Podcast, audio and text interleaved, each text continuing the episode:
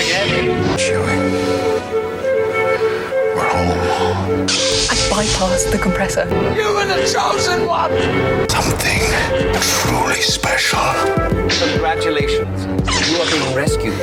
Revenge is not the Jedi way. I am no Jedi.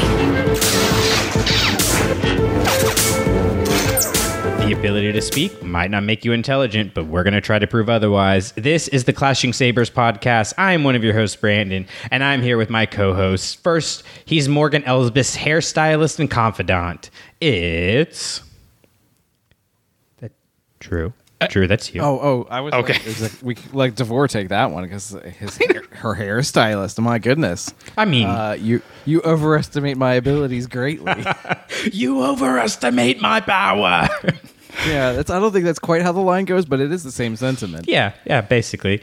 And speaking of the third of our trilogy, we have the man who could dismantle an HK droid armed with nothing but a Taylor Swift song. It's. It's Davor. Hello. I drew, I'm going to be honest with you. I tried to think of something on the level of Davor's intro, but I just, I didn't have it. I, I only had one in me this time. You know what? He's got the uh, Space Swifties podcast anyway, so we'll let it go. Yeah, I figured it was more appropriate. So, well, welcome everybody to to the episode. Uh, we are here. We are going to be talking about Ahsoka episodes three and four.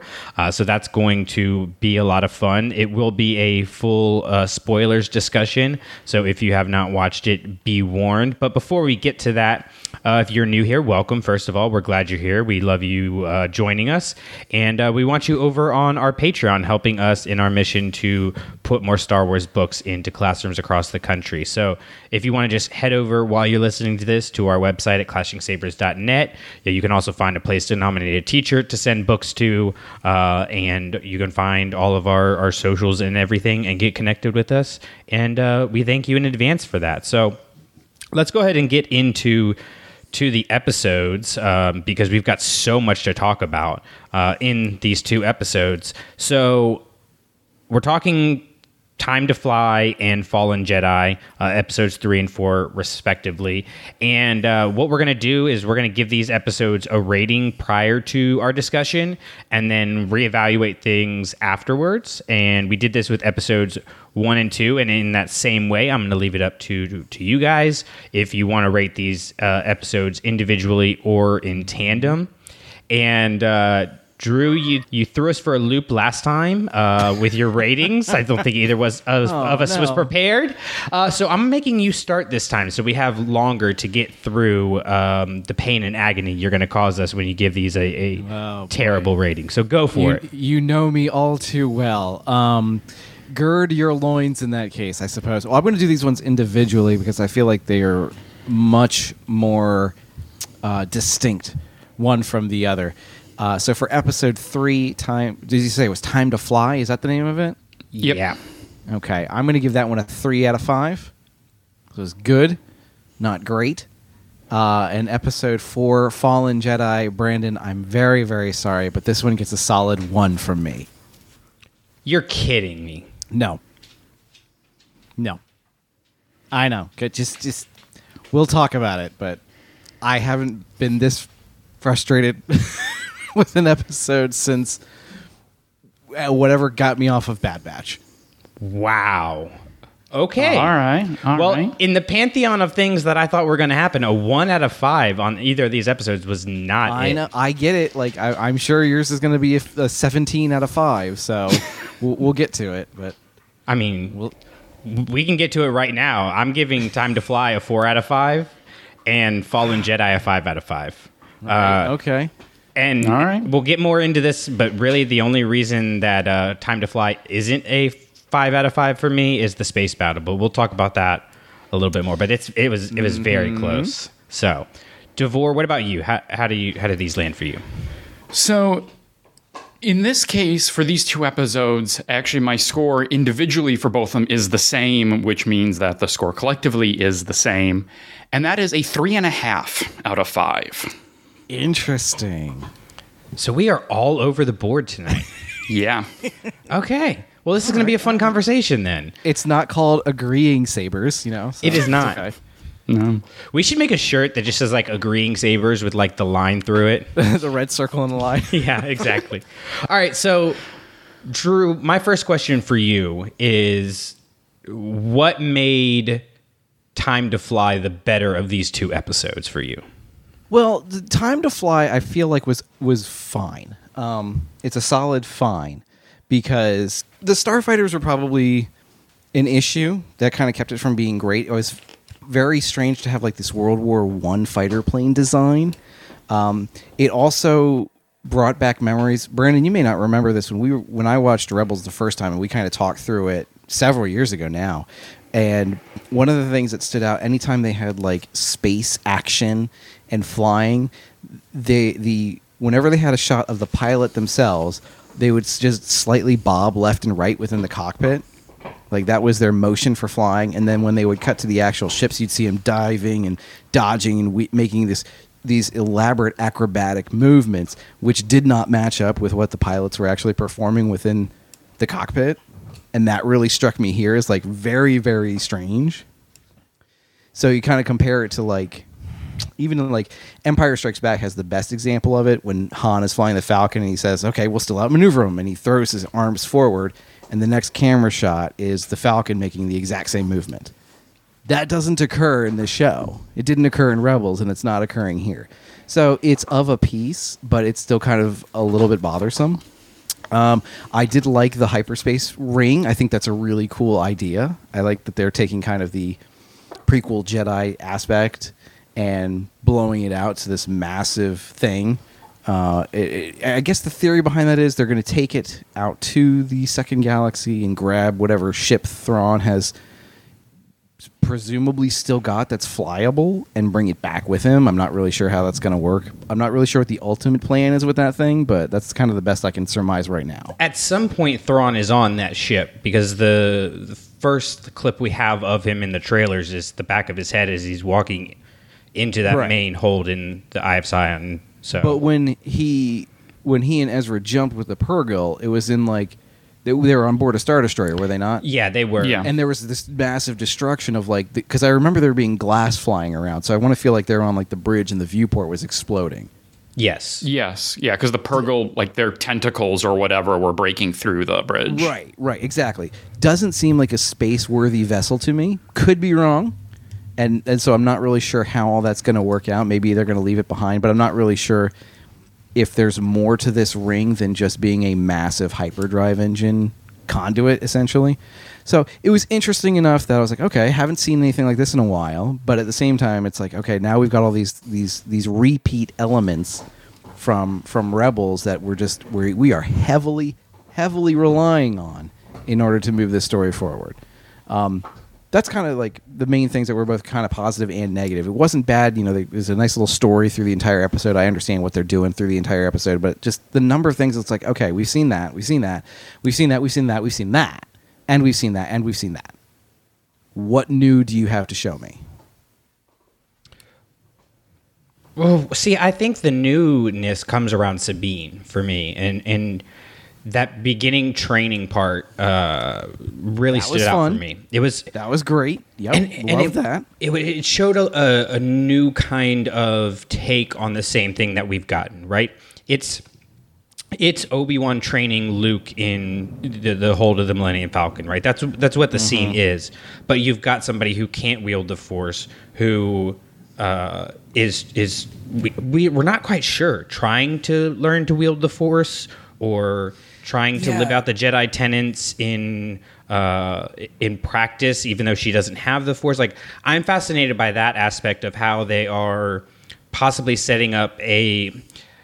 I don't have a term for it beyond a new kind of Jedi, which is to me a very loaded term because that's you know when we start talking, people bring in like gray Jedi and all that baloney. so I, I say that with like you know take it with a grain of salt kind of thing, but it does seem like we are are redefining the potential of what a Jedi could look like going forward, um, at least in some corner of the galaxy. And so it was fascinating for me to to see a, a regular person, somebody without you know talents of the Force, going through that same training process that we've seen. You know, we saw it with uh, with Obi Wan and, and Luke. We saw it uh, in Tales of the Jedi when Ahsoka is is training to. Uh, in the circle of clones, and she keeps getting knocked out, and you know, Yeah, Anakin's going again, again.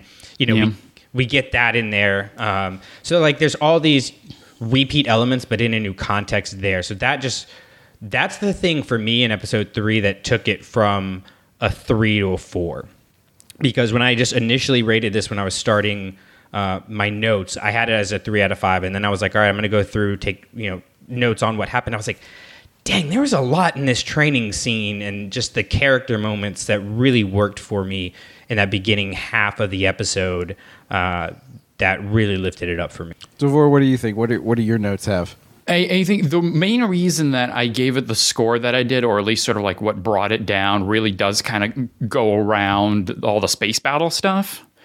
Uh, Mainly just because, like, something about whether the way it was like shot or the cinematography or what have you is like it just lacked a certain kind of like tension to it or stakes. Like, you didn't really feel that, like, you know, whether it is, if you think about like, the OG dogfight, like in A New Hope, when they're escaping the Death Star, or even like Finn and uh, um, Finn and Rey on Jakku, like there, there, there wasn't really that kind of like tension, like oh, are they gonna get him? Are they gonna, gonna get him? Like part of the fight, like it seemed like it, it felt like you were watching the whole thing on like 0.75 speed. Like it was just like a little slower than what was actually happening.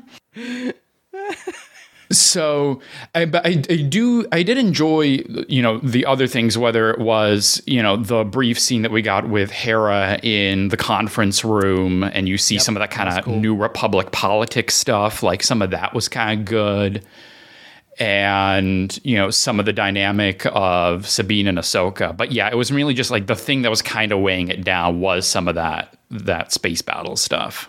It is interesting that the space battle didn't really feel like that active, right? And, Yeah. And how like the ships keep coming. Evidently, Ahsoka's ship only has the one blaster, and it's in the rear of the ship. And none of the bad guys thought maybe if I just stay in front of it, I won't get shot down. And clearly, I can shoot the, the, the ship down itself. It's like I, I just don't know that these guys. I, I couldn't understand the conflict, like you were saying. Not really sure where we're trying to go. Although, I did kind of enjoy um, the Ahsoka going outside of the ship moment.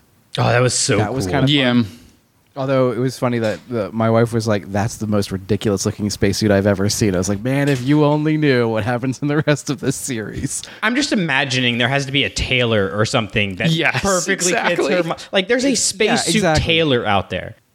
Well, she's got it like specifically like her like who just fit just it's it's perfectly like airtight and all. It's very very interesting to. Be And like, how she just got this annoying must around. it be to get like all three of her montrals in Right. there She- fitted perfectly? She had to get in and out of that thing like in the blink of an eye. yeah, she's practiced. How often does she does this? You know. She she like times herself. Yeah, like Huyang's got records of, of her scores. Exactly. That was interesting. That was pretty neat. That was very Plo Koon esque, you know, kind of like season one Clone Wars, something I would expect him to do. It was, and and I think it lasted just long enough to allow for the suspension of disbelief um, that she could, you know, be out in the vacuum of space there. That the, you know, the force would be able to guide her jump. Like it wasn't. I think if it had gone any longer, it would have been, kind of been like she's you know OP, ridiculous. yeah. And so that that I appreciated. The there are moments in that space fight that that I like. You know, for example, the the character development between the relationship of Ahsoka and Sabine. You know, that moment of Ahsoka saying like, "Sabine, tell me what you need," and them starting to learn to communicate and stuff. Like, I see the purpose there, but mm-hmm. there definitely is. I, I think you guys said it perfectly. Like, it was on 0.75 speed. It, it was just. It didn't feel like they were in space having the dogfight at the same time. It felt like this person was filmed and then that person was filmed and then this person was filmed and then that person was filmed. And so that was was bothersome for me. But I do have to say, you know, Drew, you had brought up in episodes 1 and 2 how it kind of felt like they were filming in the volume. To me it didn't feel like that here. Like that space shot just felt so real and authentic. Um, the ships felt very lifelike, very just real, even though all of that stuff is CGI. Uh, I- it's it's crazy the amount of CGI that is in this show because you know you've got Huyang, you've got the HK droids, like all of these things that even just one looking kind of fake would throw you completely out of it. And I, I just think it, it deserves recognition of how good the VFX artists have done on this show, and particularly Yeah. this episode, because they had a lot of weight to carry there. Yeah, I agree. It's definitely for the for for the some uh, especially my favorite ones are the establishing shots of the, the New Republic fleet. They're just absolutely Yeah. gorgeous to look at, and Yeah, yeah, it's exactly. I kind of wish that aesthetic would carry through to some of the like the interior shots with the actual human characters. It's like that level of detail is clearly something we can get and do on a regular basis. Why does it feel so divorced from what we when we actually see characters have to actually be on stage and talk to people? I'm not sure why we can't get both of those things together yet. So here's my question for you, tell. Drew, because Yes. you you talked about, and well, actually, all of us brought up last time how Ahsoka felt kind of stiff, and how it felt like uh, you brought up that they were filming at different times. You know, maybe it was a COVID restriction or something like that. For me, in these episodes, especially when it came to Ahsoka, I finally felt like I got to see live action Ahsoka loosen up, and she wasn't as stiff. Did you guys get that same feel, or is it still kind of falling uh, flat for you? For me, it, it, it 95% of the time, it's still kind of the same thing, which makes sense because of how these things, these episodes are going to be filmed and put together. It's like filming a movie twice or three, you know, three times all at once in, in one series of months for these actors. So I, I wouldn't expect it to be terribly different between here, you know, from the beginning of the show to the end of the show. But there, like you said, there are moments where it kind of breaks through. Like, um, when she's when Ahsoka's outside the spaceship and, and she's radioing to uh, to Sabine, she's like, "Okay, now come get me," and you see her kind of pinwheeling through space. Like that's a funny moment. Like that was an interesting line of dialogue for her to say, like just in a in this playful kind of like Yoda esque way of like, "Okay, now I'm I'm lost in the vacuum of space. It'd be great if you could come pick me up." That was cool. That was very different from the rest of her stoic approach to things. But I mean, she's still definitely like cryptic single sentences, arms crossing, brow furrowed approach to everything is very prominent even in these episodes. I'm I'm still struggling with the portrayal. Like Drew said, like there are moments where, where it changes. Like I'm thinking particularly like the scene between her and Huyang in the cockpit in episode three, where there's like a little where they're going a little bit back and forth about you know Sabine's prospect as a Padawan and all of that stuff. Like there's a little bit there where it kind of starts to break, but I I still don't.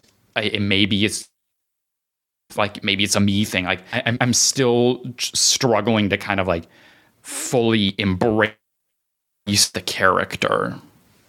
Yeah. See, I for me, it, it just opened up like the moment I mentioned before about her um, saying, "Sabine, what do you need?" Uh, being able to crack a joke. You know, we we really haven't seen her be humorous in live action. You know, like there's been. Maybe the most humorous line was like a Mandalorian and a Jedi. They'll never see it coming, but I don't even know if that qualifies. Like that's the closest I could think of. Um, so it, it felt more. It, it honestly felt like Rosario Dawson was finally comfortable with the character, and maybe uh, some shackles were taken off. You know, uh, like she just felt more comfortable in her own skin when I was watching it. So it worked better for me. I, I think it, it does reflect on the character too, as she kind of falls back into a more solid relationship with Sabine, where she realizes she can start to trust her again. Because clearly the trust is not flowing in either direction, but Sabine is definitely the one who's like, "All right, I'm willing to give this a shot." That's kind of what episode two is was about, and episode three is like, "Okay, I now see that you, Sabine, are putting the effort in to go through the training routine and do what you can and, and use your faculties to try and make it through this, I can respect that and start to kind of reestablish my end of the relationship as well. So I wonder if it will continue in a positive direction. Well, it might take some time. Yeah, I was gonna say. Before, which we'll talk about soon, I'm sure. Well, let's talk a little bit more about the the relationship between Sabine and Ahsoka because episode three for me is all about reestablishing that relationship. Yeah, and absolutely. I I I like how they did it. Like it, it wasn't blatant and in your face, um, but it wasn't subtle. Like they they it was very clear that's what this episode was about. And other things I think were sacrificed in favor of that uh, stuff we've already talked about. But just there were moments throughout that the characters don't need to talk to each other. They can just act and because these characters have a history together and the way that the actors play it, it just fits together and it works and you you feel the weight of that history. So for example, when Ahsoka and Sabine are talking about how she doesn't have the force and Ahsoka saying, you know, everybody has, you know, can touch the force or however she phrases it, but talent is a factor. And then she just moves the cup and takes a sip and then just walks away. And that's a little sign of like, start with something small. I'm going to leave and let you try it and fail and we'll go mm-hmm. from there. Like, that to me was a nice little moment of Ahsoka going, I'm not going to put the pressure on you this time. I'm not going to try to get you somewhere too quickly or whatever um, happened before. Whereas we know Sabine, that's what she wants. She wants it to happen quickly. And so to me, that was like Ahsoka creating this space where Sabine, just try it, you know, just, just give it a go and see what happens. And I don't know if you did. Did either of you guys read um, the Heir to the Jedi Luke Skywalker book? That's from his first person point of view. Yes. I don't remember that. You would remember it, no. Drew. You would remember it. Oh no, I don't know if that's Yeah, good or you would remember. Trust me. yeah, it's it's it's it's a book.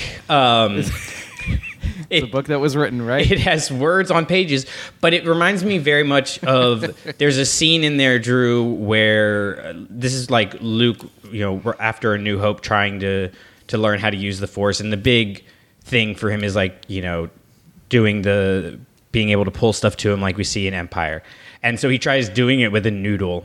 And like doesn't get it the first time, and then like later the noodle moves a little bit, and I just couldn't no. help but think about the noodle that that little noodle he was just trying to move. That's Sabine right now. So Oh dear. Okay, sure. yeah. Anyways, it, it, I don't think it was an intentional reference in any way, shape, or form, but I definitely was like, eh, I'm getting a little young Luke Padawan vibes, trying to figure it out. And it's interesting because you know, Ahsoka didn't complete her training. You know, like in the most technical of terms, but she didn't complete her training.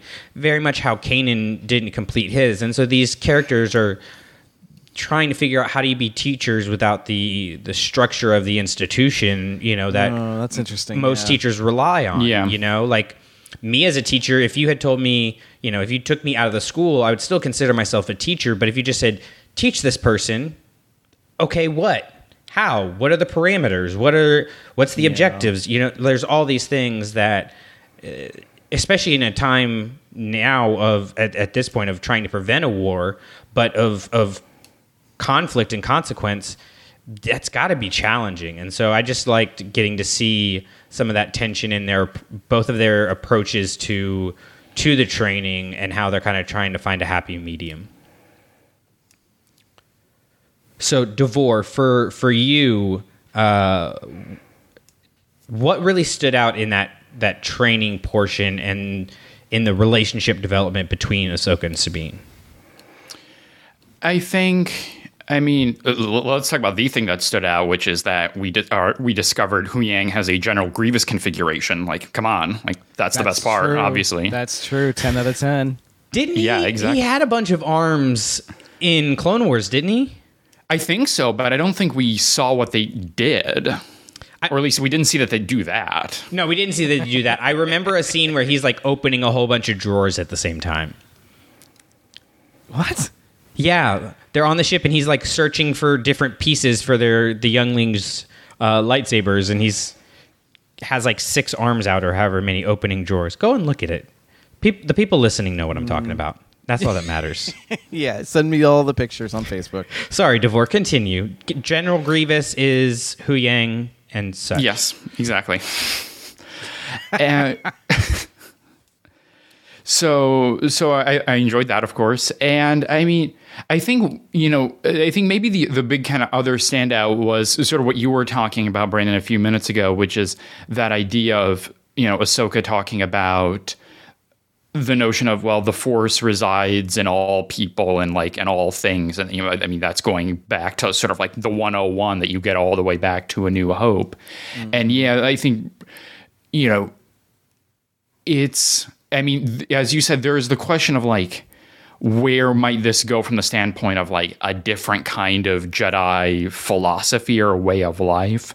But eh, th- there is at least the idea that like if we accept that as the Jedi teach that the Force is something that you know surrounds us, penetrates us, binds everyone, and, and like everyone is part of the Force, and the Force is part of everything, then it would stand to reason that you know the Jedi way of life is something that you can adopt even if you don't have like an actual, you know, ability to quote unquote use it in the way that we conventionally understand it.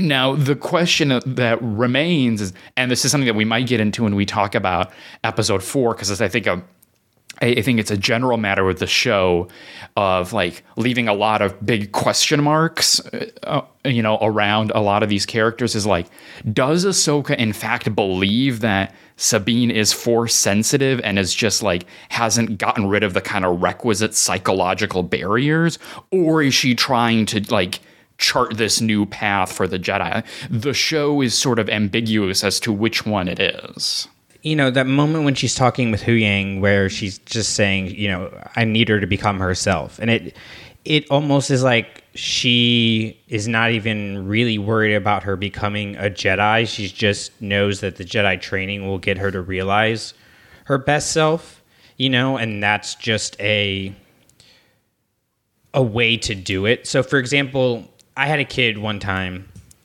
was not on a very high reading level in fourth grade. He came in one day and had like a thousand page Abraham Lincoln biography. And he's like, Look what I'm reading. I knew this kid couldn't read this, right? So I set it up and I said, Hey, you know, this is awesome. I'm really excited you're excited about this book. This might be a little challenging for you. So give it a shot. If it doesn't work out, let me know. We can find something else on Abraham Lincoln and then we'll work you up to eventually getting to that and that's you know he he came to me later goes yeah i can't read this. And we got him another book and and it encouraged him to to take risks and try things reading even though i as the teacher knew he was never going not never going to but he was not ready to to handle something of that magnitude. And i wonder if it's the same with uh, with sabine. If ahsoka is saying I know she's not going to become a Jedi. She can't become a Jedi in, in the strictest sense of the terms. But by giving her this opportunity, it becomes an opportunity for growth and, and her to realize her fullest self. Now, what that means for Sabine and if how Sabine feels about that if she finds that out later on is a very yeah. different question. But that might be the mindset behind what Ahsoka is doing if she's not actually trying to chart this new Jedi path proper, if you will. Wasn't most of the like Sabine's arc through Rebels about that, but with the Mandalorian culture instead? A lot of it was, yeah. It was it was more coming to terms with her Mandalorian history and how that fit into the life she was living. Whereas here, yeah. I feel like she's trying to figure out how to put the life she's living into being the Jedi. It's almost the reverse, actually. Yeah, I'm just I'm just wondering like what would have why would she have started down this path and stopped it and now is picking it back up again? Like to me the, the more interesting story is almost the story we're not going to get. It's because it's the years in between the two shows now. Yeah. Yeah. At a certain point she thought it was valuable to take on this training and ahsoka thought it was as well. And we talked about this last time that we had this conversation it was like there was a breaking of that relationship and then there's this correlated despondency that Sabine, you know, kind of is wallowing in. I guess is what we're supposed to interpret by what she's up to in in the first episode of this show. So it's just kind of like they're trying to build off of this change in relationship that we didn't get to be a part of, that we haven't gotten to see, and doesn't look super great that we're going to be getting that information anytime soon. There's a line in the fourth episode where Baylan is talking to Sabine, and he says, "Your family died on Mandalore because your master didn't trust you." And I think that's, you know, you're talking about like what split them apart. Right now, I'm thinking it was whatever happened there, But I thought that was about Kanan. no, Because wasn't he the one who was teaching him, teaching her how to really use the the dark saber? It was. But his family or her family is alive at the end of Rebels, so are? Yes. When when is Yeah. the night of a thousand somethings? it's after. I just need a timeline. Yeah, Just no, I need a map. Yeah. I think the Night of a Thousand Tears would take place epilogue aside because the epilogue screws with the whole timeline of Rebels. Yeah. But in the it would be after what we see in Rebels. I I- sometime during the original trilogy proper Oh, timeline. Really? Yeah. Uh, so so the end of Rebels is basically like there's it's pretty close to R- Rogue One, isn't it? It's like Yeah, like a, it's- a standard galactic year. Yeah, I think so. Yeah, probably even a couple months, probably a little bit short, because I think it's the same year. It's the same year. I think so. Okay. So the way I kind of parse it out is that, you know, the Empire saw this rebellion they were going to have to deal with, you know, growing and decided, all right, we're going to shut down Mandalore as a possible threat with the Night of a Thousand Tears. And You think that's what they called it? Like that was the project code name? I mean, they did call it the Death Star and Star Destroyers, so I don't put it above them. De- that we all know the Death Star had its own different name, but we're not going to talk about that. Yeah, we're not here for that.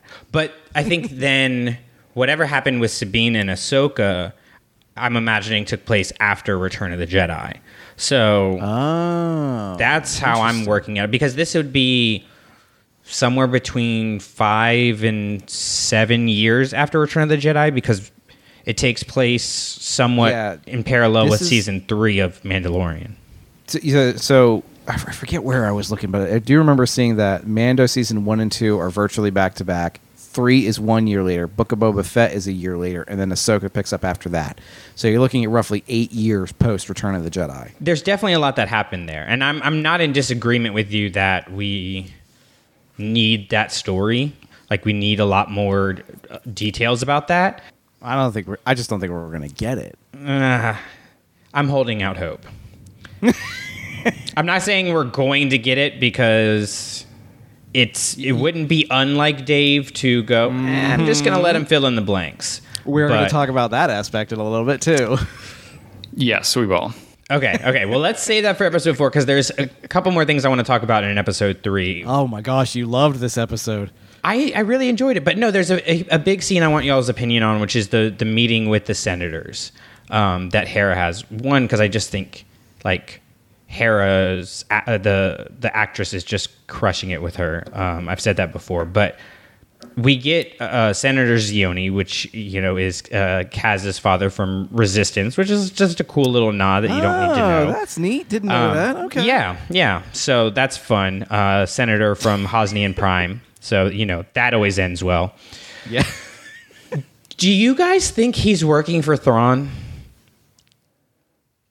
No. I don't think so. No. So I, he's just a dick. yeah. Okay. he kind of has that vibe in Resistance. Like, the the little I remember of him was that guy sucks. So, Is he still a senator at that point though? In the resistance Yes. era? yeah. So you're talking about in another 23 years, you, you think that he was secretly working for the big bad, and they were just like, "Nah, it's cool. You won Well- the election, so you get to be senator." Whether he got caught or not is a different thing because we had oh. we had you know senators in bloodline working you know with the Amaxine warriors to help start the first order like it's not the new republic is far has never been presented as like some kind of great thing in this new canon so That's true. Yeah, it hasn't been proven to be very effective at its jobs just yet. And we, you know, have seen in the same show that there are imperial sympathizers working under the government payroll to begin with. yeah I suppose it's not impossible, but I don't think there's a lot of text nor subtext that would support it. I just I I don't know if I believe it or even if I want it, but you know when you have the you have the character who's using politics to stop your hero and it turns out they are actually working for the other side. It's just an easy trope. And so I didn't know if you guys thought maybe it would go in that direction or he just straight up sucks because he does. No, I think he's just kind of that way. But I do I do love that line and I think it speaks to a higher thing going on with the High Republic. That line Hera says where she's like, You just sat back and waited to see who came out on top. Because Yeah, I, that was cold. I think there are Yeah, a lot of that people that did that. I love That that. I love that. Yeah. And then we get Jacen. That's it. No notes. We got Jacen Syndulla with his green hair. Also, he is wearing. Did you guys see the pauldron on his shoulder? I did. Yeah. It's very much like no. Kanan's. Is it really? It is. It's got the same design and everything. Oh, cool. So cool little nod to get Kanan into the into the show without uh, him being in the show because you know. Well, you know. Um, Right, because that stopped a lot of other characters from showing up later. Fair. Uh, so let's get into that. Let's move on to, to episode four, Fallen Jedi. And I can't believe I'm going to do this, but Drew, go ahead. Okay, Tell us why off- this is the worst episode of Star Wars television Hang on. ever. Let's let's let's start off with some positives. First off, the pun in the title of the episode, ten out of ten, yeah, that was Yeah. pretty good. every single time. Love it. Let's do more of that, please. Um, other than that, uh, man, where do you guys want to start? Um, do we want to start big or start small? Let's start big and, and we'll work smaller. I knew the world of World Between Worlds was coming up, and I hated every single second of it. Do not want this at all. None of it. I don't want to see it. I don't want to have to talk about it again. I don't want to have to be, do, talk to people about time travel because it's not time travel. I don't want to see ghosts this way. I don't. I don't. I don't. I, I'm absolutely with you, Drew. Like I was watching, like I was, I I was watching the episode, and I was, you know, thinking, you know, with a view to doing this recording, and I was thinking, like, how am I, how am I going to rate it, and so on. And I was kind of like, th- there were different moments where I was like batting, like back and forth between like three and a half and four, and then we got to World Between Worlds. I'm like, oh, three and a half, locked in. Like, yes. Like, He kneecapped that one right there. Yeah, I was just like, I and you could see it coming a mile away, and I was like, this is I, I don't approve of this. This is not the kind of thing I like for my Jedi. I don't want her. To, this is going to be Ahsoka's thing now. Is she's going to be this kind of weird time travel? Is she dead? Is she alive? Is this Lost season six kind of nonsense all over again? And just it's not interesting storytelling to me. Um, this is S- I, I like to call this one Ahsoka ex machina because it's just that same level of like, okay, now there are no rules. Now she can get in here by accident. She can. Is she unconscious? We don't know. Is she? Was it a, um, like was it a purposeful act she took to travel to this place, or was it accidental? If it's accidental, did is there just a portal at the end of this, uh, like at the bottom of the cliffs? Is it under the sea? Did she drown? It's the number of questions that the simple existence of the world between worlds raises is just unfathomably annoying to me because there's no need for it. There isn't anything we needed because of this. Like we, it was created in order to get Ahsoka back in Rebels to make sure we knew that the character survived as if there was no other possible way we could have I don't know gone back and seen that scene from a different perspective and she escapes somehow. Like we've seen Star Wars characters get out of tighter scrapes than fighting Darth Vader before. So I just I know that there are some people who don't care for the spiritual slash religious aspect of Star Wars. Like they're not into the the whole Jedi and Sith as sorcerers and wizards battling it out with magic powers. And I'm fine with that stuff, but this is too far. You know, like this far and no further. And I I just I, I bump on it in every single direction. I, I don't even having Anakin show up at the end there, fine, whatever. Because at that point, there are no rules. Like you're just making stuff up, and and you're not you're not beholden to anything else. And one of the f- most fun things about Star Wars is seeing what you can do differently within the same context set of rules. Like that's one of the reasons I was so excited before Book of Boba Fett came out because we all liked the character, we wanted to see him come back. The question was how, and it made sense because we knew the character was a walking war machine, and he blasts his way out of the Sarlacc. Makes perfect sense, plays within the rule, but is still fun to watch. Same thing with the Mandalorian You know, he plays within the same set of rules that were previously established. We know what a bounty hunter is and does. We fleshed out that world, we made it interesting, and we flipped the rules on their head because he gets attached to, to the one thing he's not supposed to, the target of the hunt. Again, World Between Worlds, no rules. Whatever you want, just make it up as you go, and you don't have to explain nothing. You don't got to tie it to nothing. It just bothers the living daylights out of me. So I think there's some fallacies in that argument. One, you're I think you're making a lot of assumptions about what's going to happen with the world between worlds when it could end up just being that it allows Ahsoka and Anakin to have a conversation and that's it, which would not go outside of any of the pre-established rules of the world between worlds because that's literally what Ezra and Ahsoka did in Rebels, right? And it became it was a Well, story That's part of what happened there, but not the entire. Like all that's happened in the world between worlds other than palpatine trying to break into it and them mm-hmm. running from the fire other than that the only thing that's happened in the world between worlds is conversations That's Com- like saying that the Death Star was a perfectly reasonable orbital station, except for that one incident at Alderaan. Okay, no but i'm what i'm saying is there that is that is a uh, like the second thing that happened but other than that everything else is conversations ezra and yoda talking ahsoka and ezra talking Ahs- Ahsoka teleporting out from a cataclysmic explosion. You don't think that like that's like. Uh, what are the rules for this? What is it for? What does it do? It does whatever the storyteller wants it to do. doesn't everything in storytelling No, absolutely not. Because part of the fun is establishing rules and then and then breaking them. What are the rules for the world between worlds? See that that's part of my and I'm sort of like I'm I'm somewhat sympathetic to what Brandon is saying that like I, I'm at the moment right now where like with that little bit that we get at the end of the episode where I'm sort of in the position of like holding my breath and I'm like well depending on where it goes it could go in a direction where I vibe with it Yeah. or the wheels could start coming off the bus. Like it could very easily go either way. But I think part of my frustration with this and again it's all very contingent on what happens in five six seven and eight and beyond. Like what exactly is happening here is that like I feel like and I you know I've always felt this like even back when there was you know people were talking about the world between worlds even in the rebels context pre any of this is that like I felt that if you watch the episode like the world between worlds the episode I've always felt that it's very clear in that episode what it does and what it is not for. And now I feel like the door is cracking open for like, oh, but like, but what mm. about this? You know, like th- so that's my only thing where I'm like that scene happened and I was and I was like clutching, you know, like like clutching the armrest, but like not in a great way. I'm like, oh no, like what is potentially happening here? I see, but I don't see what you guys are saying about it's opening up these new things. We've seen nothing in it yet. Like literally, all we have is Ahsoka waking up there and Anakin saying hi. Like that is it.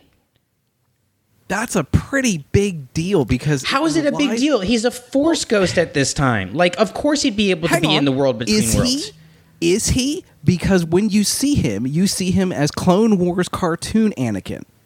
You do not see him as post Vader life Anakin. Well, one, I mean, they're one in the same essentially because he, when he comes back as a Force ghost, he's young Anakin.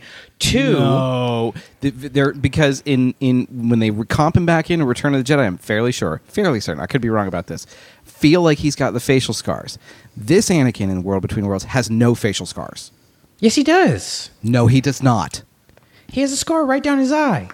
Mm, judges, I would have to see a picture. I don't know off the top of my head.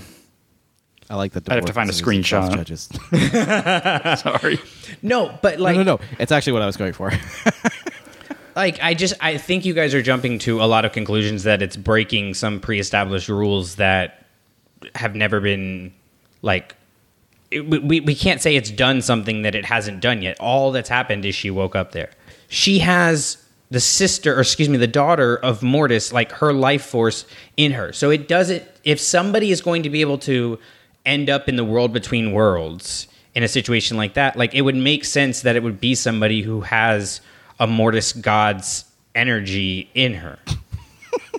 There's no not creepy way to say that, but you guys know what I mean. So, it is kind of one of those sentences you never really think about how ridiculous it is till you have to say it out loud. Yeah.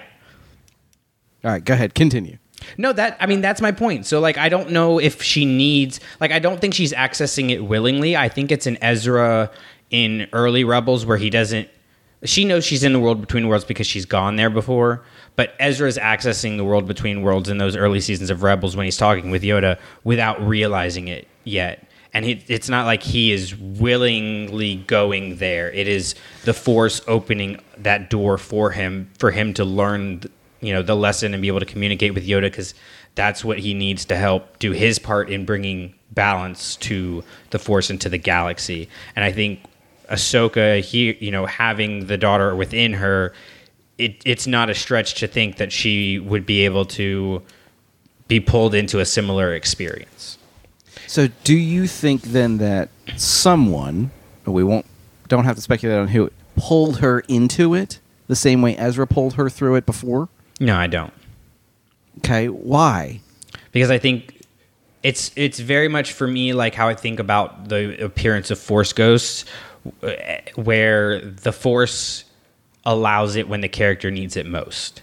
So Obi Wan is not able to see Qui Gon until the end of the series because he wasn't ready for it, and when he needs it most is when he's willing to take up the Jedi path again in a very real way. Uh, and same thing here for Ahsoka. In order to come to terms with training Sabine, which she's going to need to figure out because Sabine is starting to make some very poor choices, the Force needs to allow her to to speak to Anakin, and this is the means through which she's able to do it.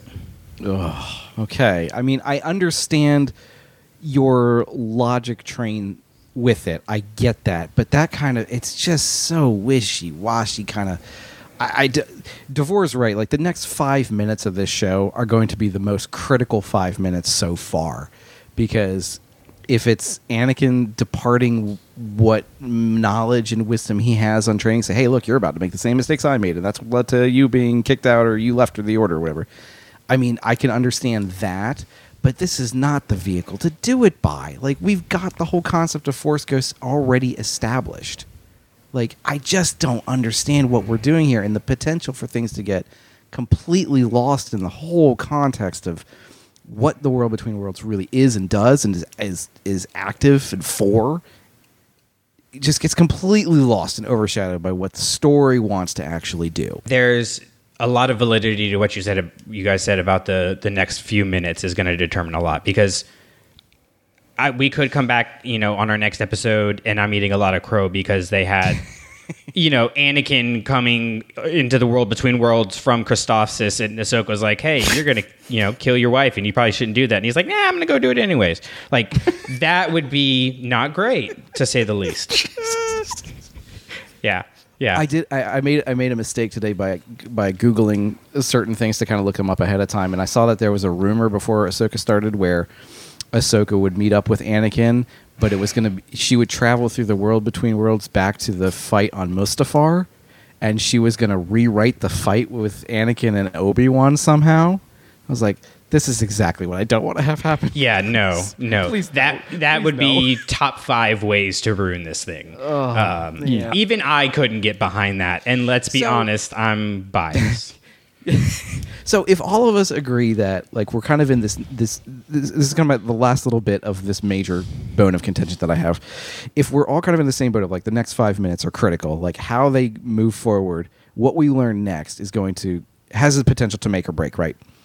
Don't you guys feel like we had that exact same feeling at the end of one and two here?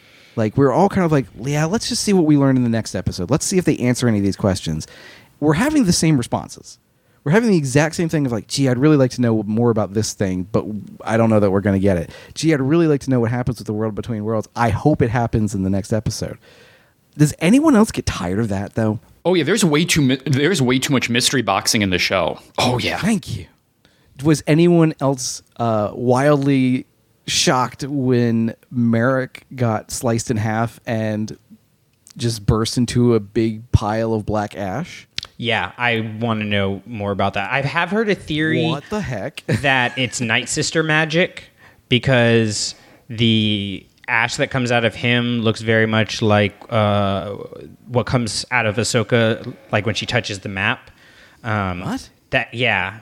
Like when she touches the map, there's like an ashiness that comes out of the map, you know, because uh, she also gets physically burned though too. Yes. I just thought that was like her gloves or yeah, that's that's what I thought. I don't. I mean, I, there's no canonicity behind it. I don't know if it's true or not, or even if we'll get an answer. Um, But yeah, no, I was like, hmm, I want to know more about that. There's it was very uh, like obvious that we were meant to question it because of how like they showed us so much of that death rattle. It was like, whoa, okay, this gets dark. I I just want to believe he's like Orbalin species, like he's just a gas being. no, that would be amazing. Because there's another in Tales of the Jedi, the Inquisitor that she kills there, she decapitates him and then his head deflates. So there's at least two Inquisitors who are non solid objects. I do not remember his head deflating. His head def- go watch that episode. She decapitates him and his head deflates. There are two gaseous smoke beings who end up in the Inquisitorius. Oh, they're trying to meet their quotas. I had, had no, I had, I had blocked that out of my memory. So this may have happened at least once before, huh? What if it's the Yeah. same guy? They just keep resurrecting him, like, with brand. He just keeps finding a new suit. It they just Maybe. keep they keep going into the world between worlds and pulling out different oh, inquisitors. Oh, God. So no, I I definitely think that the the show is giving us a lot of questions. I think one thing that Star Wars has always done well has been when it gives us the answer to something, it it gets us to ask a lot more questions. I think the difference here is this is just getting us to ask a lot of questions and hasn't provided any answers.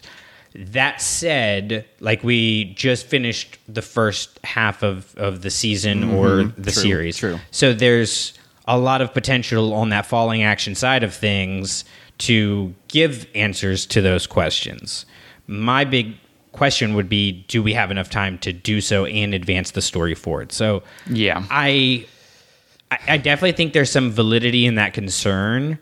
Um, but I am not concerned about it yet just because of where we're at. When we record next time and we're on episode six and we still have this many or more questions and no answers to any of them, then like it's going to be a serious problem because otherwise seven and eight is just going to be exposition of of oh and then Marrok was actually and it's just going to it, it'll it'll be bad. It'll be bad. Um, so yeah, there's and there's still so much they have to do. Like we've got to travel to this other galaxy. We've got to find Ezra and Thrawn. We've got to do all these other things. we other still gotta find the other two main characters in this story, and figure some, figure out what we're gonna do with them. I think we're not getting them until the seventh episode at the earliest, but I honestly think we're going to get it in the eighth episode. And Yeah, it's probably gonna be like that. You'll see like y- they'll they'll turn their backs and you'll reveal the camera to the ca- reveal the face to camera at like the end of season seven. Credits hit, and then you wait a week, and then it's like, oh, you've got 15 minutes, uh, and here's what we're gonna do. I said before, and I, I still think that this is true, is that this is as much as it is, you know, about these characters and stuff, it's a setup series uh, to set up the next phase of this Mandoverse that they've got going on. Uh, I don't know what that's going to look like because I also I don't foresee like Sabine coming into the Mandalorian series and being a major piece in that. Um, maybe a cameo here and there. So I don't know exactly what they're doing and i think that's the that's one of the challenging things about this series is what are they doing other than going and getting Thrawn and Ezra? Yes, Yeah. exactly. Oh, you mean we don't know like hardly anyone's motivations? yeah. Yeah, it is. I mean, I get Sabine's Slowly coming to our side. He doesn't even know it yet. no, no, no. I definitely think there's some there's some very valid critiques of the show thus far. Like as much as I love it and I'm rating it very highly, like there's nothing is without critique. And I get I get Ahsoka's motivation at the the basic level. Sabine's l- motivation and Hera's motivation is very visceral to me. But beyond that, I have a lot of questions. Like, why is Morgan Elsbeth just going after power? Like, what does Shin want other than to, you know, just be cool looking. Uh, Baylan, I still have a ton of questions about what he really wants because I still I still hold that he's got something else going on that he's doing. Uh, I, d- I don't think we've even started to scratch the surface with what he's really trying to accomplish. Um, so yeah, no, there's there's definitely a lot of questions going on in the show.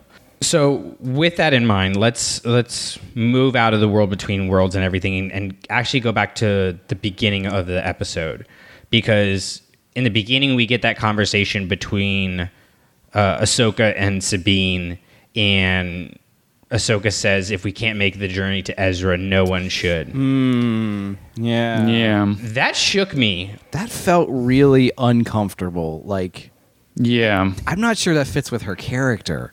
Like But I is that think that's the point. Really? I do. I think it's supposed to shake us out of who we know Ahsoka to be and go, what's really going on with her? Like she's really rattled by this situation. I don't know about that. I uh perhaps but it didn't land that way to me, but I'm not really sure how else to describe it because you're right. It's it doesn't feel right. You know, it's like wait a minute. If so, what's the line again? Can you, you had because I had something like this in my notes, but I don't have the words to it. If we can't make the journey to Ezra, no one should. Okay. Like that's kind of backwards though because the goal is was to stop them from stop the bad guys from getting the map to Thrawn. So Ahsoka's not really in it for Ezra at all. Is what that tells me. That is something that I've been thinking about since really the show began and it premiered.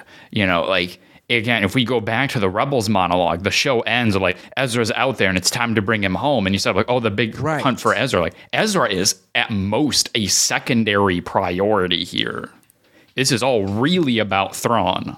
He's not even on the list. Like she Yeah. is ready to throw him completely out the window, saying that she's not she's already made that decision like in her mind with that line and she just wants Sabine to be aware of that. If I get a chance to destroy this map, I'm destroying it the first chance I get. That's very different from, hey, I'm going to do everything I can to help you rescue your space brother. But she never really claimed that her priority was getting Ezra. It's always been Sabine's priority, which is why That's Sabine makes the choice that she does at the end, like why she's not willing to break that map. And we don't see Sabine agree with her. She says it's not going to come to that or something of that nature. Like Sabine is the one here for Ezra. Hera is the one here for Ezra. Ahsoka's been about stopping Thrawn the whole time and making sure Thrawn doesn't get back to, to the Star Wars galaxy uh, from from this Peridea planet or galaxy that he's at. So I don't I, I I think it's out of character in an in character way because I think she's speaking to Sabine and she's telling her like if I have to make the choice between not letting Thrawn back here and bringing Ezra back here, like I'm going to make the choice that is going to hurt you but is best for everybody else. Which, in fairness to Ahsoka, I think there is an evidence to say that it is somewhat in character. Because if you go back to the world between worlds and rebels, there's the moment where Ezra looks through the portal and he sees Kanan. He's like, I want to go rescue him. And, and he's just like, no, like if you do that, you all die. So she knows that like Ezra wants like to have his master back, which is like, if you get what you want, it's everybody's worse off. You're all gone. And so like the the kind of greater good means you have to just let him go. But I think the difference, I, I, I agree with you, but I think the difference here is that Ahsoka is doing that as the final step. Like that is the the lesson that Ezra needs to learn. It's the last step that she needs to take is is getting him to understand that. Whereas here she's pre-planning ahead that like she's going to make that sacrifice if she has to. Whereas the Ahsoka we see in Rebels, early Rebels, and, and Clone Wars is someone who is very much like Anakin. She's going to do whatever she can to you know help and protect her friends. Like she has those relationships and those attachments that are healthy, and and she's not willing to accept an answer that has a ton of losses. And that's so that's the difference hmm. for me there is it seems through all of what Ahsoka has gone through, she has changed in this significant way that's really wounded her and and forced her to go to a place where she tries, you know, to balance the scales instead of just doing what she actually believes in for the people that she cares about. I think I'm struggling with it because it seems to be a position that kind of like Davor, like you're saying, she was taking that kind of approach of you know th- this needs to happen in order to for the greater good, essentially, right? Um, you can't have Kanan back because it's going to doom everything else. It's kind of the greater good. Um, same concept here. You can't guarantee that we're. I can't guarantee you we're going to get Ezra back because my the number one goal is to stop Thrawn from returning. It's absolutely the position that the character of the mentor would have to the main character, but she is now the main character of this story. Like the show's named after her, right? So it, to me, what it says is there's a possibility she's going to learn that this position she's taking, sacrificing the potential of returning Ezra in order to make sure that Thrawn doesn't return, is the wrong position to have, and she should actually be working on rescuing Ezra.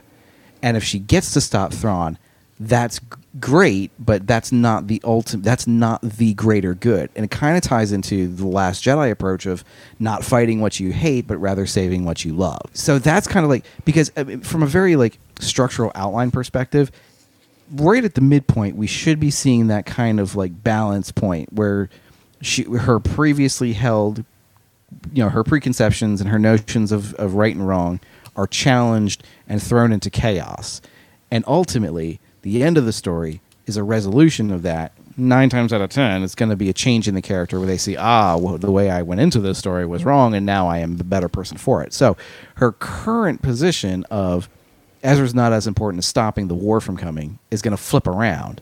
So if you're going to say what does episode 8 of this series look like? It probably looks like letting Thrawn escape guaranteeing Ezra's safety a return back to our their galaxy far far away and probably something like Hera's New Republic fleet is there to save the day. That's kind of what if you're going to say what does that last episode outline look like? I those are the bullet points I would expect to see. But it's and what a weird way to introduce that though. Like i'm not really sure there's it's it's it's just super i don't know. It it's weird because it does just feel uncomfortable for a position to be in for the person we're supposed to root for. Because we will th- this show is sabine's a way more interesting main character than why isn't this show called Correct. sabine Correct. yeah Because I think there's a, Correct. Sa- I think there's a Sabine show coming. Sabine, a Star Wars story. Like, Yeah. come on, it's right there in the name. Sabine and Chopper, a Star Wars story. No, it's That's Jacen and Chopper, a Star Wars story. Just like Okay, th- them uh, causing trouble on the New Republic ships, getting into all kinds of shenanigans. It'd be great. You think that's what Skeleton Crew is going to be? Got Yeah, it. Now obviously. I understand. Yeah, Okay, now duh. I'm on board. Yeah, Jude Law is Jacen Syndulla. How do you guys not catch these things? You're so Um, much smarter than us. I know, really. I love it so much. No, Are we ready to change gears a little bit, or do you have more on that one still? Well, I just one final thing on that is I think that that notion by Ahsoka of being willing to sacrifice Ezra to prevent Thrawn from coming is what pushes Sabine to make the decision she does to go willingly with Baylan because she has somebody who is telling her she's not going to get what she wants and somebody who's telling her she can get what she wants. And neither of them are letting that happen in the way that she wants it to happen and so she chooses the lesser of the two evils and i think that that's something that ahsoka is going to have to come to terms with and face and maybe that happens through her conversation with anakin and whatever happens there where she realizes like not that Sabine is not responsible for her own actions, but that Ahsoka played a part in her giving the map to them and going with them because she was willing to, like you said, you know, fight what she hates instead of saving what she loves.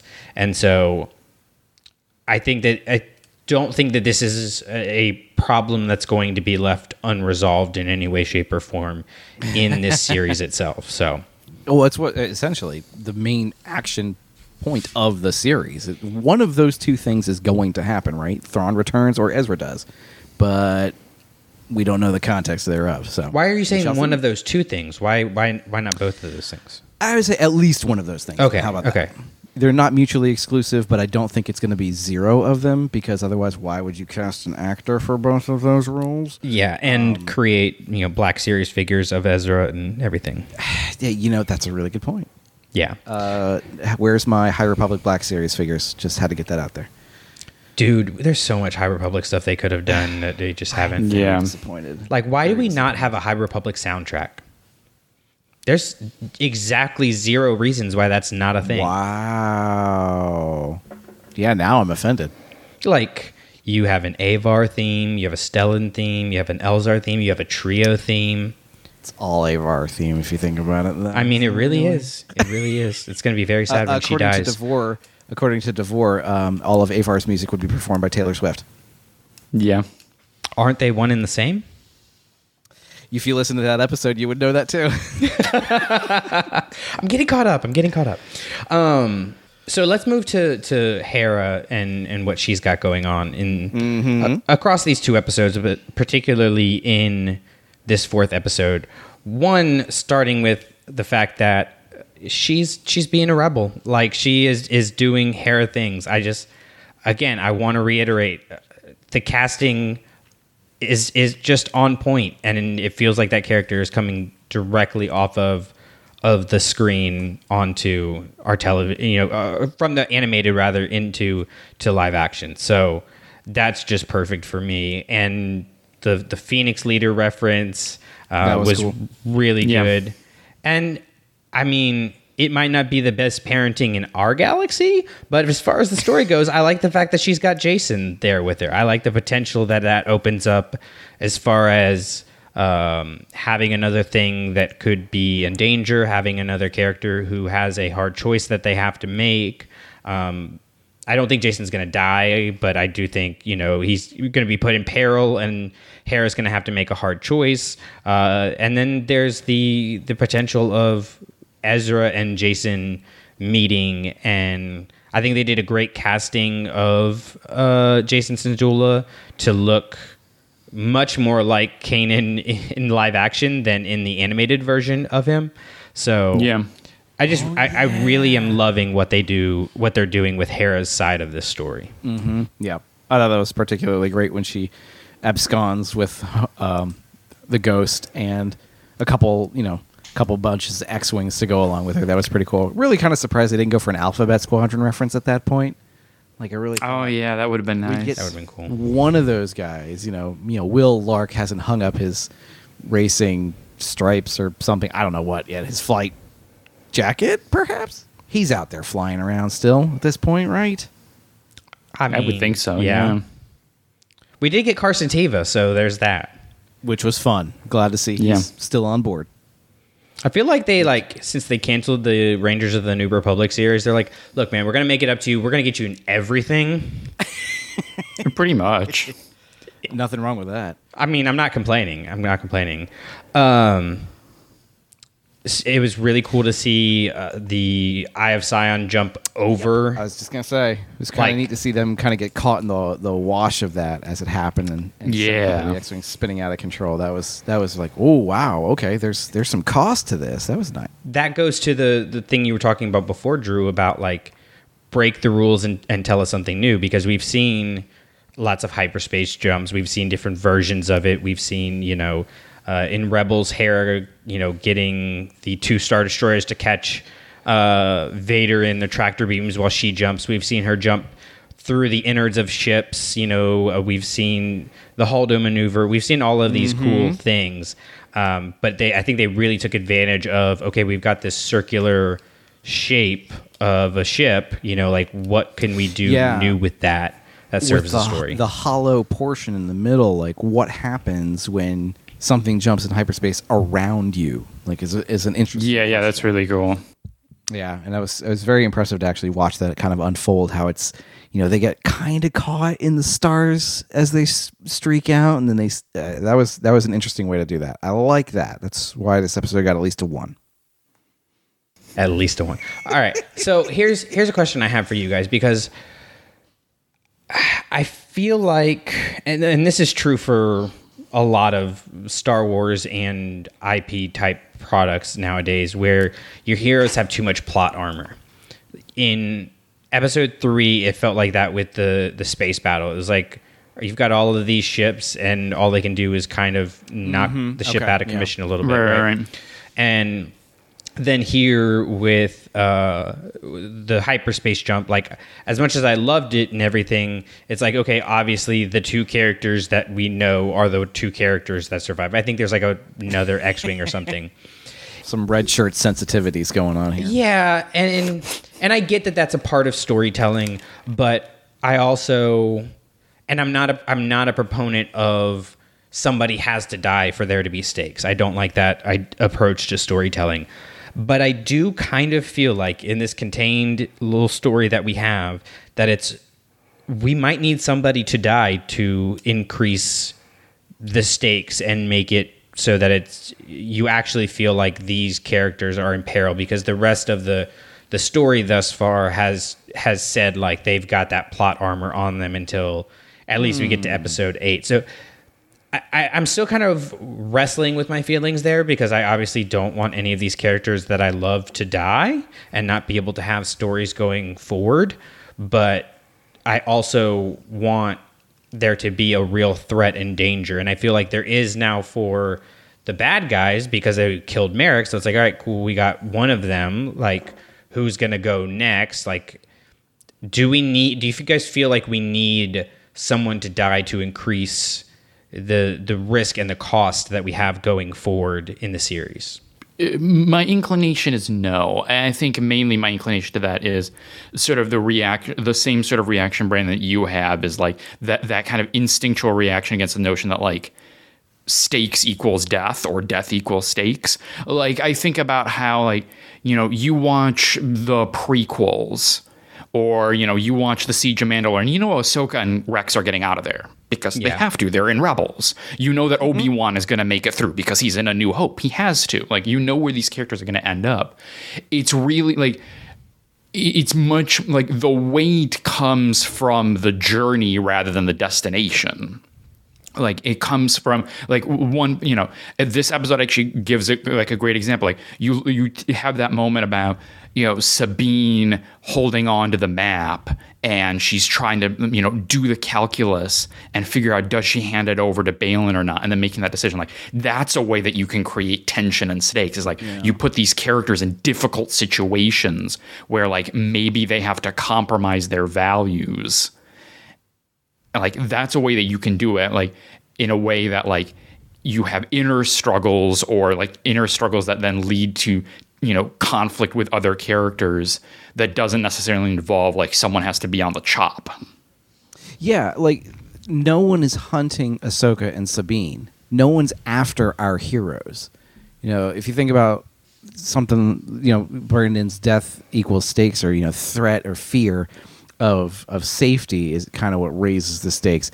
Um, they're not under any real threat here. It's all preventative action where they're trying to stop the greater thing. You know, the bad guys are the ones with the plan, and the good guys are trying to interrupt the plan. So, if anything, you know, it's Elsbeth and Baylan and Shin who have the largest specter of death hanging over them because people are actively trying to stop them from accomplishing their goal. You know, the reason you're afraid for Frodo and Sam as they make their way through Middle Earth is because you know that the Eye of Sauron is always looking for them, and the Nazgul are hunting them, and they're always under this constant threat of around the next tree or rock or rock could be the fatal blow. Here we don't have that because again, our heroes just aren't under attack. They're the ones trying to interrupt the plot here.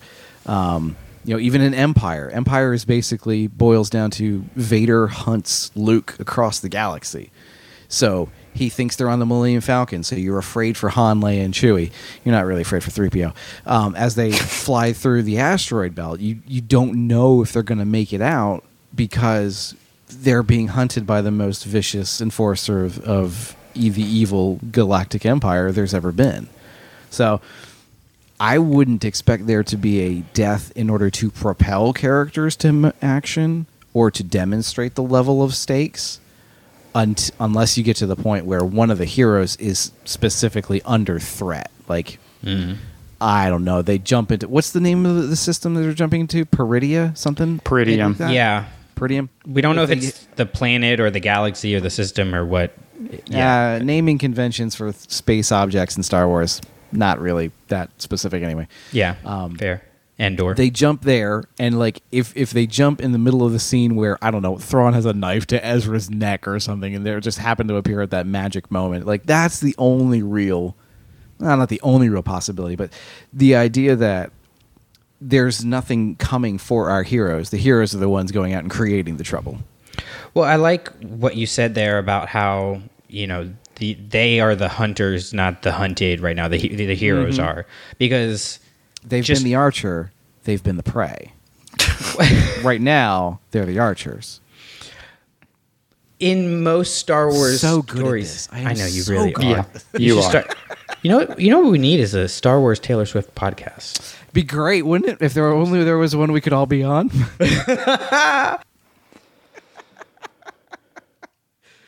Davor wants to quit. So I know, I know. He's like, I'm not going to subject my wife to that. What have what have I done? Go listen to Space Swifties, folks. Go listen to Space Swifties. Yes, please do.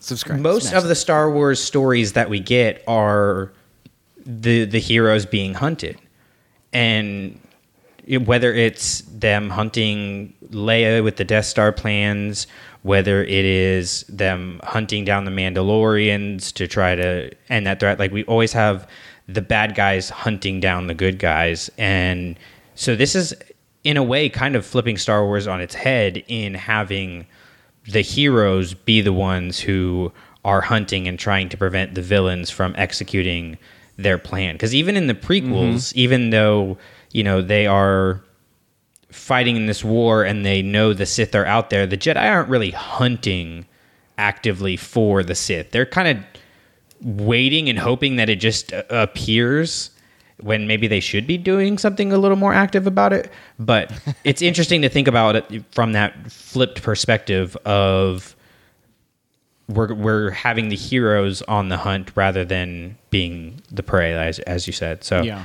that's fascinating. So I guess last thing just to to touch on quickly is what is like if you could have one question that you have answered in whether it's in episode 5 or just later in the series what's like one outstanding question each of you has that you really want answered that will either uh, make these episodes better or just overall you feel like is important to the the series Oh wow, that is tough. We only get one. just one Yeah. Just Just one. I don't know, Brandon. Do you have one off the top? of your I, I head so do. you I mean, for me, the big it? thing, for me, the big thing is uh, what are Ahsoka and Anakin going to talk about, um, and layered within that is like what version of Anakin are we getting? So that's the the big question for me because I think that's going to really be the pardon the pun, but the fulcrum upon which the character of Ahsoka turns. I, I couldn't think of another word. It wasn't intentional. It was You did, it was a it's bad fine. pun. It's fine. I am who I am. Um, so yeah, Jedi. God. that's that's the that's the thing that it all turns on for me, if you will.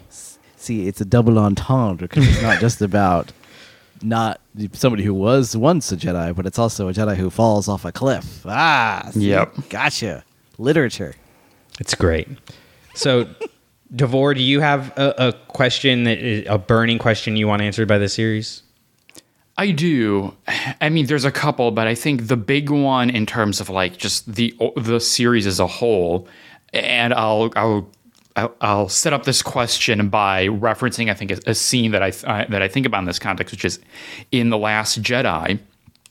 Early on on Ahch-To, uh, early on with Rey and Luke, there's a moment where I think they're in the tree, and Luke asks her like, "Why have you come, Rey, from nowhere?" And then she starts talking about like, "Well, the Resistance sent me. The First Order is getting stronger and everything." And he's like, "No, why are you here?" And then she gives kind of the personal about like something's awakened and, I- and I like and I'm I'm afraid and all that. And I think that's the thing that I want to know in the context of Ahsoka. Like, Ahsoka, why are you doing this? And I think so far the the show has given us the equivalent of Rey's first answer. Like, like Thrawn might be coming back and he's bad news for the galaxy. But like, I want to why you? Like, why does it have to be you? Like, why is it you? Why are you committed to this? I want that ne- that that second answer to the question. I want that deeper personal character connection to this bigger thing beyond just the kind of abstract galactic stakes we don't want another war, etc cetera, et cetera, which is all we've really gotten so far. That's a good one. Yeah, can I just car- you know copy and paste that because that's way more interesting than anything I was thinking of. Because really, everything else is wrapped up kind of in that. You know, her relationship with Sabine and Hera's involvement because she's the one who kind of got the two of them to come back together again, and all the different characters are connected through her. And so we need to figure out what it is that she's bringing to this. Yeah, it's a good good Sold. question. Hopefully, we'll get some answers. Also, two Last Jedi references in this episode. Just Okay. throwing that out there. Last Jedi is a good movie. It's a good movie. what what uh, what are the two references you're gonna go with? No, I'm saying we had two references in the show. Oh, oh we f- already had them. Oh, yeah, okay, yeah, yeah, okay. yeah, Yep, yeah. yep, yep, so yep, yep. watch the Last Jedi, people. It's a good movie. So before we we close out, we've got to give our our ratings, uh, our new ratings, and I'm praying to God Drew can't go lower than a one out of five. So Drew, I'm gonna let you go first again. Um, I how about I I'll I'll see that and I'll I'll raise my first. How about episode three can go from a a three out of five to like three and a quarter. How about that? Is that okay? Are we allowed to move in quarter increments or is You that know what? too For you. Drew, I'll allow it. Okay, good because I'm not moving on episode four at all. Okay. Okay. I'll take what I can get. we'll see what happens next week. So I'm gonna I'm gonna keep mm, episode three at a four out of five. I still have the same issues that I had. Uh, and I still love the parts that I loved. I'm gonna keep Fallen Jedi at a, a five out of five, but I am gonna make it a, a shakier five out of five than it was before. what, what what if you made it a five out of six? I could do that. Just take it into the world between worlds and do whatever I want with it. I mean, what is math anyway? That's all made up. I think my my rating for that could be lowered uh, if the answers we get in episode five are are unsatisfying or unsatisfactory. Then it would drop that score a little bit. But thus far, I'm optimistic, so I'm going to keep it the the same. Davor, what about you? I think I'm also going to keep my scores the same with the asterisk, as we've kind of talked about in this conversation, that a lot is riding on what is coming next. You know, in the immediate next episode, and then even beyond for the rest of the season. Like it could, you know, we could look back at the very end of this, or even you know, as soon as the next recording, when we talk about five and six, and I could look back and be like, you know what, I had the worries about that world between world stuff, like that didn't pan out, like, and then that might you know bump it up a little bit more, or like it could confirm some of those worries, and then it stays the same or goes down. So it's like I'm, I'm going to keep it where it is, but like there's potentially a lot of volatility. Yeah, and I definitely think the the scoring of these are going to become a lot uh, harsher as we get into the later episodes because we're going to need some answers a to a good lot of questions. So that's a good point. make sure you're subscribed uh, to the network and you can get all of our episodes talking about that. Uh, we have uh, Mark's review of episodes one and two if you want to go back and catch up on that uh, over on Forever Star Wars. Uh, Zach and Lindsay are always putting out great content. Lindsay and I are working on getting more Don't Burn the Sacred Text out. Uh, if you have read Inquisitor Rise of the Red Blade, we've got a review of that out. If you hadn't, haven't, read that freaking book. It is Yes. amazing. Go It read it. amazing. Um, so make sure you go do that and uh, just be a part of what we've got going on here. Let other people know about us.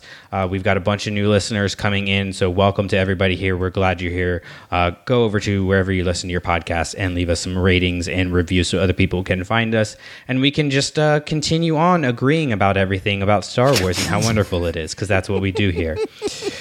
Uh, Drew, if they want to tell you how great your opinions are, he said while rolling his eyes, uh, where can they do that? Uh, you can find me on the our Facebook page, Star Wars Clashing Sabers. That's where I will be haunting. And oh, well, I was just looked at one of the posts where uh, Brandon, you had said on a scale of one to ten, what do you rate Ahsoka's fourth episode, Fallen Jedi? And the number, the comments read like this: nine, nine, eight point five, ten, eight or nine, nine, ten, ten, ten. I'm really scared to put a, a one in there for my vote. Like Oh. one, and no, my zero button's not broken. Please do. I would love to see the conversation there. Oh. Hey, everybody we've got in that group is really a, a lot of fun, and everybody loves having a good conversation. is a so good group of people. I'm very proud of everybody for being, you know, civil and courteous, and I, I can't wait to break that. All right. So while Drew is causing chaos, Davor, where can people find you? All right, you can still find me over on Twitter slash X uh, at a larger view pod. And as we've referenced a couple times in the show, you can also listen to the podcast that I co-host with my wife, the one and only Meg Dowell, called Space Swifties, a Star Wars and Taylor Swift podcast. Awesome. And uh, guys, I just thought of something that could bring together everything, answer all of our questions. In the world between worlds, Ahsoka goes forward in time Oh no! to that elevator and meets Batch 8. Hi ho. Hi ho! Be pretty dope if, if just like all of a sudden we get a special edition of The Last Jedi and Ahsoka standing right next to Finn. There's just a stormtrooper helmet with the, the tails coming out of the top of it. No, no, it's a stormtrooper helmet with the tails like perfectly shaped in oh, it. Oh, that's true. They've made a custom one. Of course, of course. All Clashing Sabers productions are the intellectual property of the Clashing Sabers Network and ClashingSabers.net. All licensed sounds and images are the property of their respective copyright holders and are used for informational and educational purposes only. For more information on our nonprofit or to nominate a teacher, go to ClashingSabers.net. For questions or inquiries, please email us at ClashingSabersNetwork at gmail.com. You're just going to walk away?